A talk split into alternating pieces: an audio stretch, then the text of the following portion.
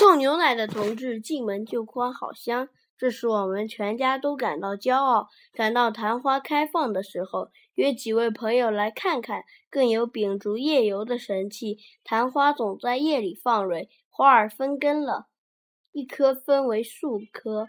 就赠给朋友们一些，看着有人拿走自己的劳动果实，心里自然特别喜欢。